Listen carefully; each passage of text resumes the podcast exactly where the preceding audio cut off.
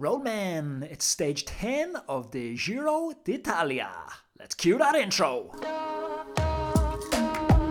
The big question is this How do we use cycling as a tool to improve our health, our happiness, and our longevity? That is the question, and this podcast will give you the answers.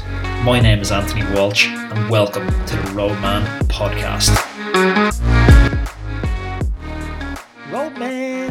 Welcome back to another Roadman Giro d'Italia podcast. How is everybody keeping on this beautiful day? Today we had the shortest stage of the Giro d'Italia, 133 kilometres. Look, sure, it's almost a stroll in the park, finishing in Foligno and it was destined to be a sprint day as I'd flagged at the outset yesterday, but it turned out to actually not be as boring a stage as you would initially have imagined. Normally on a sprint stage, you're pretty safe turning it on with like 10k to go and you're not going to miss much. But there was a bit of drama in this stage today, which I'm going to talk about in a second. But before I do, a gentle nudge to remind you about patreon.com. Patreon is how we fund the podcast. Patreon is how we're able to keep going daily during the Giro d'Italia. We've all seen the impact of COVID on small businesses and the importance of supporting small businesses if you think their product or service is valuable, and that's what Patreon is your chance to do. Support a small independent publication. The link to Patreon it's in the bio below. It's patreon.com forward slash Anthony underscore Walsh. Actually, yesterday I'd posed a question and asked somebody to come back to me in Instagram if they knew the answer on my DMs, roadman.cycling over on Instagram if they knew why Dan Martin was wearing a different colour jersey to the rest of his teammates. It was a slightly different shade jersey, and it had me perplexed because it's not a national champs jersey, it's not a leader classification jersey. Apparently, it's something that Israel Startup Nation are testing, and it's wearing a slightly different shade for the team leader on that day. So Cimolai, their sprinter on a sprint stage today, was wearing a slightly different jersey. Interesting. I didn't know that was legal inside the UCI rules, but it definitely makes life a little bit easier for their teammates because they can pick the team leader out a little bit easier. But I don't know. I actually hope that's not something we see uh, coming in across the rest of the peloton. I don't know if I like that idea. It starts becoming harder to pick out team colours. Um, another question I had on Instagram, which I wanted to get to before I dive into the stage as well, is what who decides what order when it starts getting hard and the peloton is strung out, how do they decide what order, what teams ride where? So the typical order is the team that's riding and committed to, for whatever strategic reason, are putting in the horsepower. They're on the front of the bunch. So if you have a rider who's committing energy on the front, your team is normally allowed to fall in behind that rider. After that, we typically see the leading GC team fall in behind that. And after that, then it's a bit of a free for all. So today, for example, Bora took it up and done much of the riding. So we've seen Bora on the front with three or four guys changing off, but the rest of the Bora team sitting on the train behind them. And then we had the Ineos with Bernal looking resplendent and brilliant in pink, if I do say so. He looks like how a Grand Tour leader should look. And he's a little bit of a swagger back, and we've seen that in his post race interview today. He, the confidence is back a little bit. The shy, insecure Bernal, which we definitely all warmed to yesterday. I feel like we didn't get to know Bernal very much when he won the Tour de France. He seemed like a kid who was maybe afraid to let his personality shine, but everybody who watched that interview yesterday and seen him teary eyed winning his first Grand Tour stage has warmed to Bernal. And I think he's going to be a great ambassador for Colombia and a great ambassador for cycling at large, the way he's conducted himself across this tour so far. But Bernal, yeah, looking amazing in pink. So his team fall in line just behind the Bora guys. And Bora went to work today. Man, did they go to work. And I always say it, but it's a hard job riding for Bora. If you're looking for a job that you work for every single penny they pay you, Bora riding for Sagan's team, that's it. So Sagan can't sprint like he used to sprint. So his tactic in the last couple of years, it's been to improve his climbing and really putting the boys to work on the climbs so they can drop other sprinters he effectively tries to drop all the fast men over climb. So a real Sagan day at the moment is a sprint stage with like a cat two and a couple of cat threes in it. And that's what we're seeing today. His boy has ripped it up for the day. and they like tore shit out of Viviani, so he had no sprint in the end. Nizzolo was dropped, and we've seen actually quite a dramatic chase where Nizzolo from Assos Qhubeka and his teammate Victor Campenaerts were trying to chase back on after getting dropped. But I just don't know where was Nizzolo's teammates. Surely the whole team can't have got dropped on the climb.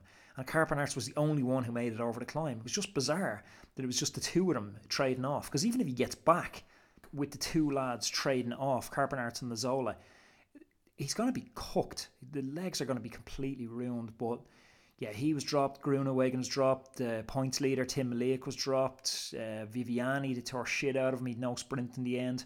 So it was a real solid day from the Bora boys. They went to work hard. And we actually had another sprint, which was pretty entertaining. For bonus seconds, we seen the GC boys going at it. Bernal and Remco going for bonus points. In the end, it was like Remco got two bonus seconds, Bernal got one.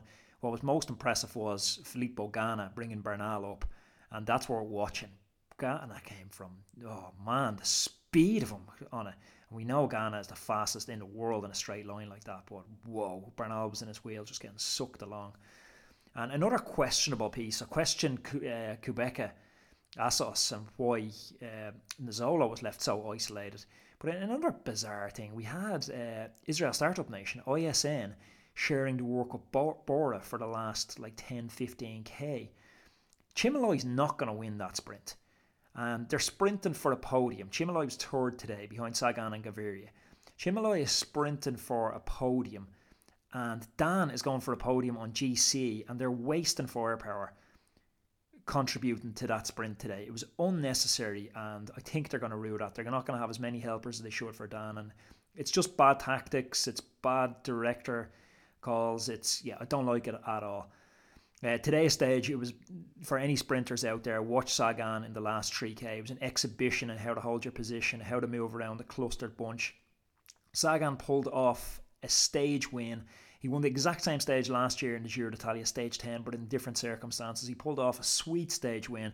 Gaviria second, who had questioned why he didn't follow his lead out man in the last couple of hundred metres. And Cimolai from Israel Startup Nation, after burning some of Dan Martin's valuable lieutenants, pulls out a podium. Viviani, for me, was the big loser. He got held up a little bit by a crash, but ultimately, I think it was just no legs from getting tore apart by the Bora boys for the day, finishing out in ninth. So GC remains one second change in, but it's basically unchanged with Bernal leading the race 38 hours in, Remco's at 14 seconds, Vlasov's at 22, Ciccone, who's our surprise package, at 37 seconds, and Attila Valter is at 44 seconds.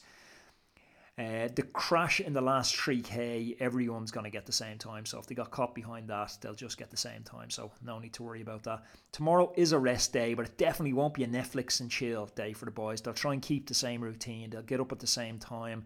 They'll get out on the bike at the same time. They'll maybe do two, two and a half hours with a little bit of intensity, depending on if they're a GC guy or not. They'll get their massages at the same time, dinner at the same time, and try and keep the routine so their legs don't seize up and their body doesn't get out of that routine. The day after, stage 11 is going to be an epic. It's one I flagged at the very start in the Giro preview. It's our Strada Bianchi stage with gravel roads. It's going to be super nervous. We've 35 kilometres of gravel crammed into the last 70 kilometres with four separate gravel sectors. Last time we raced there, oh, I'm going to say it was 2007 or so. We had that amazing Cadel Evans win where he was wearing the rainbow stripes in the muck and he wiped off the rainbow stripes coming across the line. It was absolutely brilliant television. So fingers crossed we get a repeat of that. I am off on a rest day, first week of the Giro done, and look, it's I'm over in Girona still, so it's a logistical challenge at times to bring the podcast, especially when traveling. So I'll definitely be glad at a rest day, but not as glad as those boys in the Giro d'Italia. Folks, thanks for joining me for the first week of the Giro d'Italia, and I'm going to be back to you again after the rest day. Talk to you all then. Hey everybody, it's Anthony again. Really quick, I want to invite you to join arguably the best thing I've ever put out inside the Roadman community. It's a challenge. It's a challenge called the 14 Day Kickstart Challenge. So, regardless of where your fitness is at right now, this is going to be the catalyst for making you faster and making you leaner. I've created this challenge to take the guesswork out of everything. It's 14 days of training plans, regardless of what your level is. There's masters, beginner, advanced. There's meal plans, shopping list, and even a video course holding your hand and talking you through it all. So, what I recommend you do right now is just stop everything, press pause on this audio, and go to roadmancycling.com forward slash 14 day or check out the link in the bio. That's roadmancycling.com slash 14 day.